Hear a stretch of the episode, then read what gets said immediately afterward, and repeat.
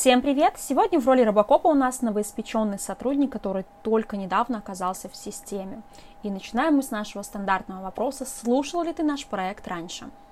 Ранее ваш проект не слушал, но стоило бы. А как ты вообще попал в милицию и почему ты туда пошел? Изначально хотел пойти на службу в органы внутренних дел, но перед этим кадровые службы мне посоветовали, порекомендовали и обеспечили мне возможность поступления в Альма-Матер МВД, это Академию МВД Республики Беларусь. Закончив обучение там, меня направили на работу в территориальные органы внутренних дел. Мечтал помогать людям, оказывать какую-то помощь, избавить мир от преступности, хотя сейчас я понимаю, что это невозможно. Навести какую-то справедливость, порядок. Когда поступал в академию, я еще не знал, куда я поступаю, потому что открытой информации, э, как будет проходить служба, как будет проходить обучение вообще в академии, в открытом доступе нету. Все красиво рассказывают, что академия это такое место, где лучший юридический факультет в Республике Беларуси, лучшие преподаватели, одни ученые. Кто не дает открытой информации, даже на днях открытых дверей по поводу, как все будет происходить. То есть все иллюзии, сказки, если до этого не сталкивался с милицией, с их работой, или нету родственников, сотрудников, которые рассказывали, как вообще работается, то поступив в академию, ты попадаешь в другой мир.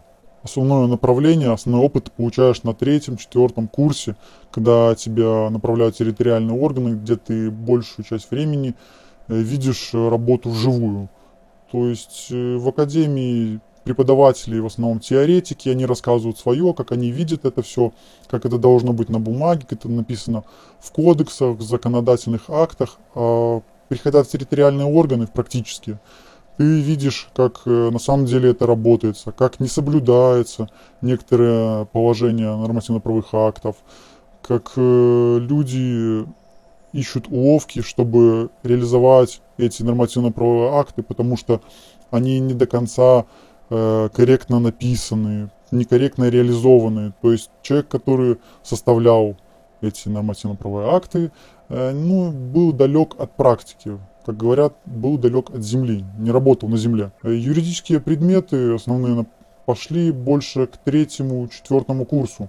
То есть на этих основных курсах был основной поток информации, поток юридических знаний, которые также, опять же, был не, неправильно, на мой взгляд, э, поданы. Это все дается как снежный ком, все резко, сразу, и любой нормальный, адекватный человек, когда ему одновременно со всех сторон столько дают информации, может либо не так понять, запутаться, или просто не принять данную информацию. Так, если в целом рассказывать про быт курсанта, это нигде не сказано сейчас в интернете, если попробовать найти информацию, как живут, с чем сталкиваются, как проходит быт курсантов. Все это в основном на государственном телевидении преподается как очень сладкая мечта будущего человека молодого, что все хорошо за тобой, плат, тебе платят денежное пособие, полное гособеспечение, форменное обмундирование, хотя на практике и когда получаешь форму, бывает, нет своих размеров, ты можешь по полгода ждать свою форму приходится ходить либо покупать одежду в итоге, либо донашивать старую, хотя уже сроки носки закончились. И за это же тебе потом и офицеры и предъявляют вопросы, почему ты ходишь в старом. А потому что тебе не выдали, и это замкнутый круг получается, что ты вынужден тратить э, деньги, денежное довольство, которое тебе выделяется, Э, не на себя, а на то, что тебе должны были выделить. А сколько, если не секрет, вам давали денег? Денежное довольствие курсанта на тот момент э, составляло первокурсник около 120 белорусских рублей. Это без учета, что могли депримировать за выговор Выговор можно было получить за телефон, так как в Академии МВД запрещен, запрещено пользоваться мобильными устройствами, в том числе смарт-часами, планшетами, электронными книгами, потому что ну, курсант обладает доступом к библиотеке, секретной документации, которая, естественно, грифована. В последующем было повышение стипендий, э, было в размере 180 рублей, потом еще больше было до 220 рублей. На момент выпуска из академии э, я получал 320 белорусских рублей. Это с учетом того, что я получал надбавки за хорошую учебу 25%. Э, плюс к тому же с каждым годом, с каждым курсом увеличивается выслуга лет. Ну и в связи с этим тоже дают надбавки. Из интересных предметов, которые мне нравилось, это криминалистика, огневая подготовка, тактическая подготовка, тактика специальная подготовка. То есть такие интересные предметы, которые э, в том числе нельзя получить просто каком-нибудь юрфаке БГУ. Такие сакральные знания. Периодически все курсанты в основном пытаются косить как-то эти пары, не ходить на лекции, на семинары, на занятия. Законный способ это пойти заступить в наряд. Но это чревато тем, что максимум, что за эти сутки ты поспишь 4 часа. В столовой очень интересное несение службы, так как ты несешь в столовой службу, наряд.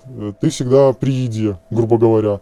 Можно зайти покушать, продукты питания рядышком, повара добрые могут накормить чуть больше порцию. Всегда приятно и полезно. Из интересных случаев это было, наверное, многие курсанты, когда услышат это, э, скажут, что это жиза, потому что всегда под вечер в наряде по столовой дают большое количество мешков картошки, которые надо почистить. А чем быстрее ты почистишь, чем быстрее ты ляжешь спать и больше поспишь. Поэтому иногда мы не чистим картошку, а пытаемся ее в мусорные баки высыпать, спрятать куда-то, выкинуть каким-то мусором спрятать, каким любым образом меньше чистить картошки, чтобы э, облегчить себе жизнь. Все равно потом половину курсантов, которые там едят, не едят эту картошку, потому что все вот так заступали на наряд по столовой, знают, как она чистится, знают, как с ней обращаются, знают, в каких условиях она готовится, поэтому некоторые половины не едят, в принципе, некоторые едят только небольшое количество. Поэтому и большая часть довольствия денежного уходит на буфет. То, что мы обедаем или завтракаем или ужинаем в буфете. Потому что кормят там, конечно, э, специфически. Даже когда пришел новый начальник Академии Дорожка, он приходил, проверял еду, и вроде бы как э, улучшилась еда, но это был очень кратковременный эффект ничего не изменилось. А расскажи, пожалуйста, о том, какая разница была в службе до 9 августа и после. Хотел бы начать, что прецедентов, которые произошли 9 августа, не было ранее никогда. Такого особенного ни 10 года, никогда не было такого жесткого подавления. Никто не ожидал из обычных простых сотрудников, э, что так будет происходить. До преддверия выборной кампании, до сбора подписей, до всего этого происходило в обычном графике. То есть, э, если работать бумажная, то все знали, как это сделать эффективно, быстро и качественно чтобы с минимальными потерями, чтобы можно было, грубо говоря, посидеть на работе, ничего не, не делать, посидеть в телефоне, отъехать по своим вопросам, заняться своими личными вопросами или уехать раньше с работы. Как обычно, руководство и такие службы, как ГУСБ, Главное управление собственной безопасности, вообще должна быть защитой интересов э, сотрудников. Но в тот момент э, ГУСБ, наверное, переросло само себя, и они начали работать на выявление правонарушений самих сотрудников. Не с целью то, чтобы как-то улучшить эту систему, а с целью, чтобы найти причину, найти как, за что наказать сотрудника. То есть даже если он в чем-то хорош, если сотрудник кому-то перешел дорогу, то ГУСБ дадут команду, и оно будет рыть под тебя, будет искать все возможные пути, чтобы наказать себя, э, проводят частенько ГУСБ, ну, раньше проводила и сейчас уже начинают так проводить э, рейды, когда они становятся сотрудниками ГАИ, ГАИ стопят э, автомобили возле территориальных э, управлений внутренних дел РУВД, проверяют сотрудников на автомобиль, все ли технические документы, все ли соответствует, ищут причину, как, что, как. Проверяют форму одежды, если вдруг там неправильно поглажено, там чуть-чуть пятнышко, все, они об этом сразу же докладывают. Смотрят камеры в самих зданиях. Вообще в целом система работает очень интересным принципом. Она работает э, не пряником, а кнутом. Пытаются ну, наказать, проучить человека, который выразил свою фи в отношении руководства и вообще в отношении службы. Ну и, собственно, ГУСБ в этом плане помогает. Из каких-то поощрений дают блокнотики, ручки, что э, лучше бы, конечно, денежное довольствие дали, чем какой-то блокнотик и ручку. Могут грамоту дать, что просто повесить на стеночку, пользы какой-то не имеют. Чтобы дать кому-то внеочередное звание за какой-то поступок, это надо быть каким-то героем, спасти бабушку из горящего здания, спасти котенка с дерева, самому залезть и спуститься. Притом это все сделать в форме, наверное и при этом выполнять свои служебные дальше обязанности. И это очень все надо красиво сделать. И желательно позвонить на БТ, чтобы приехала группа операторов и это еще засняло. Вообще в целом, если характеризовать службу э, до 9 и после, в преддверии 9 сразу предвыборное время характеризуется тем, что мы все свои основные функциональные прямые обязанности отложили немножко на второй план. Все сотрудники начали заниматься подготовкой к выборам, предвыборным мероприятиям, отслеживание, где проходят пикеты, митинги. Разрешенные площадки для митингов, их вроде, как я помню, 6 было в городе Минске. И на них было организовано практически круглосуточное несение службы. Как в форме, так не по форме, чтобы можно было отслеживать, как только где-то появляются люди, собираются провести пикет какой-либо организованный, как только узнавалось, что в том или ином месте собирался пикет или планировался, сразу администрация, ну, все государственные органы напрягались, чтобы эту площадку чем-либо занять. Мне достоверно известно, что на одной из площадок, э, как только узнали, что будет собираться какой-то митинг, пикет, э, за один день организовали выезд э, бригады МЧС с их самой красивой техникой. Также туда выезжала бригада РОСН, республиканский отряд специального назначения МЧС. Она вообще, подразделение является единственным на всю Республику Беларусь, которое выезжает на пожары высокой степени сложности. Но половину сотрудников, половину личного состава находилась там. Э, вообще даже прилетал вертолет а вертолет был грузовой, поэтому, естественно, сколько топлива он за все это время употребил и сколько бюджетных денежных средств было потрачено на это, это уже не мне считать, но я думаю, достаточно. В последующем, э, другие дни, как только было известно, что опять на этой площадке будут известно что-то, администрация организовывала какие-то мероприятия, то есть утренники, детские, не детские, дошкольные, недошкольные, по щелчку, грубо говоря, пальца. Потом сотрудники заступали на избирательные участки, тоже несли круглосуточную службу по охране. Достоверно слышал историю, что на одном из избирательных участков города Минска э, за ночь флаг Республики Беларусь э, сменил свое положение на закрытом избирательном участке, который был запечатан и пломбирован.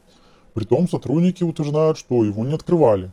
Ключи имелись только у председателя этой комиссии. В дальнейшем несение службы 9 августа ничем экстраординарным не отличалось. Выборы как выборы, люди приходят, голосуют, избирательные участки 20.00 закрылись. Э, люди начали скапливаться, подходить к избирательным участкам, чтобы узнать результаты, которые должны были вывесить после подсчета голосов. Также мне достоверно известно, что на избирательных участках все-таки не совсем считали, как это принято, как этому учат в школах.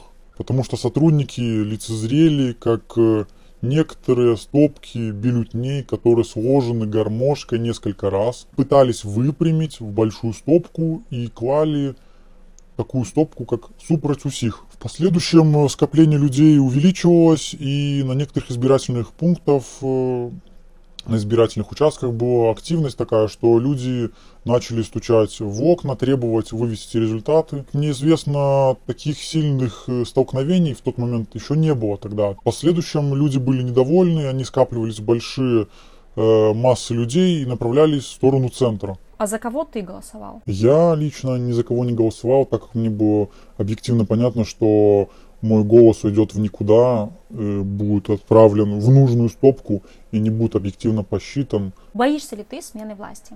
Нет, я считаю, что смена власти вообще должна быть, потому что э, плюрализм мнений, каждый должен э, высказывать свою точку зрения. Если народ проголосовал за определенного человека, который солидарен с их мнениями и поддерживает их мнение, будет защищать их мнение, то почему бы и нет? Не жалеешь ли ты, что до сих пор остаешься на службе, и где та грань, после которой ты сразу же уйдешь? Вообще хотел бы сказать, что я хотел бы покинуть службу, потому что я в нее в ней разочаровался.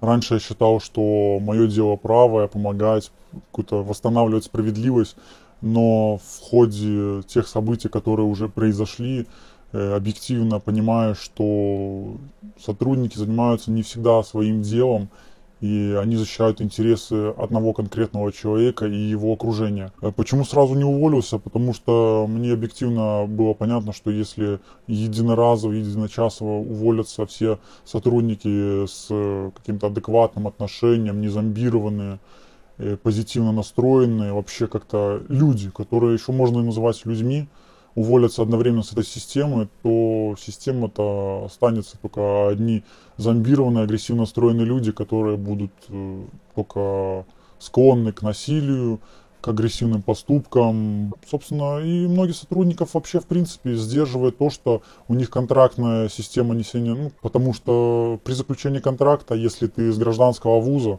первое время, первый контракт тебе не дают деньги. То есть ты можешь спокойно уволиться, и ты не будешь должен.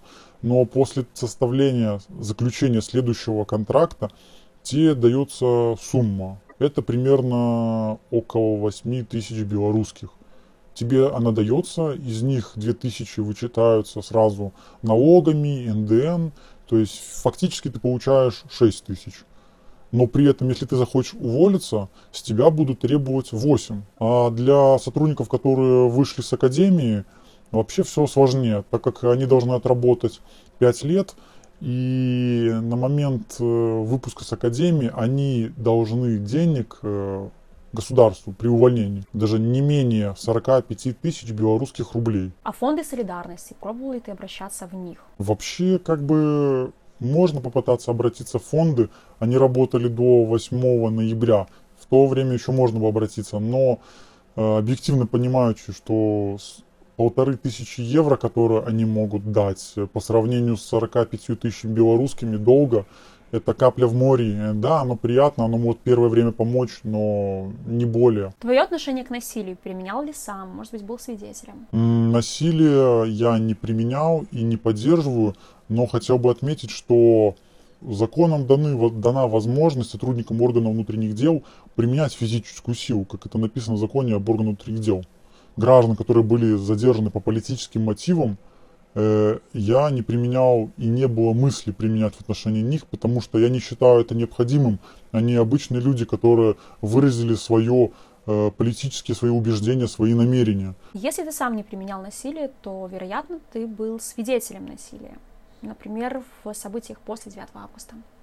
Да, я был свидетелем, очевидцем, как э, коллеги мои, если так можно выразиться, вечером 9 августа и в последующие дни, когда было большое количество задержанных, их доставляли в территориальные органы внутренних дел, как к ним относились. Да, можно не скрывать, что когда их доставляли на автозаках, на служебном транспорте, к ним относились жестко, а именно их вещи выкидывали э, с определенной силой, что телефон, например, доставали сумки, целенаправленно выкидывали таким образом, что он летел по асфальту. Когда людей выкидывали, именно что выкидывали из автозаков, им чуть ли не давали пинка для ускорения. Те люди, которые падали, скорее всего, получали несколько ударов дубинками, пока они вставали. И чем дольше человек лежал, тем больше он получал ударов. Ну, собственно, возле автозаков э, и организовывались такие, так сказать, э, коридоры, которые для того, чтобы люди не разбрелись по разным направлениям или не оказали какого-то э, неповиновения, не сплочились и, не, как говорится, не напали на самих сотрудников, организовывались постоянное нанесение ударов. То есть человек пробегает, и ему какой сотрудник успел такой удар, мог ногой, рукой, дубинкой, каким-либо образом. Если он в этом коридоре падал, на него кричали, чтобы он вставал и бежал дальше, при этом э, его действия ускорялись ударами дубин. Дубинки бывают разные. Есть ПР, гибкий, который гнется, то есть резиновое изделие, которое гнется, которое при ударе как-то эластично. А есть э, так называемые дубинки тонфы, в которые внутри имеется металлический стержень. Э, удар этой дубинки может спокойно пробить двери, то есть можно спокойно переломать кости. И такими дубинками в том числе наносили удары. Когда организовывалось размещение э, задержанных вот этих, э, к ним в том числе применялось насилие. То есть кто-то в актовых залах, кто-то на улице, кто-то внутри самой территории. То есть кто как по-разному. Кто-то все возле стеночки руки поднимали на максимум и стояли вот так, либо на коленях. Если человек э, поднимал голову, то он либо громко криком слышал, что ему нужно опустить обратно голову, либо получал ударом, что давало ему понять, что не надо так делать. Это в основном делалось не, как это сказать, есть люди, которые агрессивно относились к ним, то есть они воспринимали их как противника, как врага, поэтому и жестко к ним относились другие относились к ним, понимали, что вроде бы как и незачем бить, но их количество в тот момент составляло человек 300, 400, 1000, а охраняло их э, всего лишь что человек 15. Поэтому насилие это было направлено на запугивание и сдерживание их, чтобы, если, грубо говоря, они получили какие-то курортные условия, они могли встать просто, да, пару первых человек получил бы удары дубинкой, но потом толпой просто сдавить этих сотрудников и получил бы побег.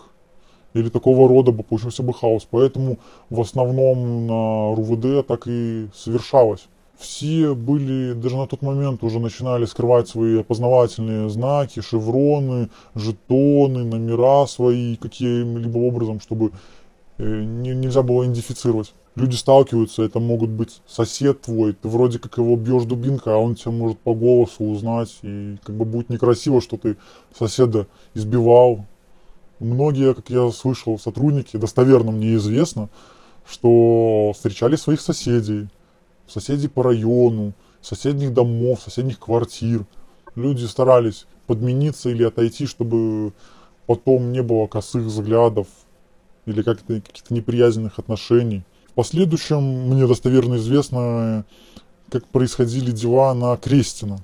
На Крестина тоже были избиения, были коридоры, даже видео в интернете есть, как из автозака, как коридор был устроен. Так оно все и происходило. Людей, которые выходят с автозака, ускоряли и били постоянно. Потом их заводили в прогулочные комнатки, их э, количество вроде 4 или 5 прогулочные комнаты – и людей туда набивалось по 80, по 100 человек, если я не ошибаюсь.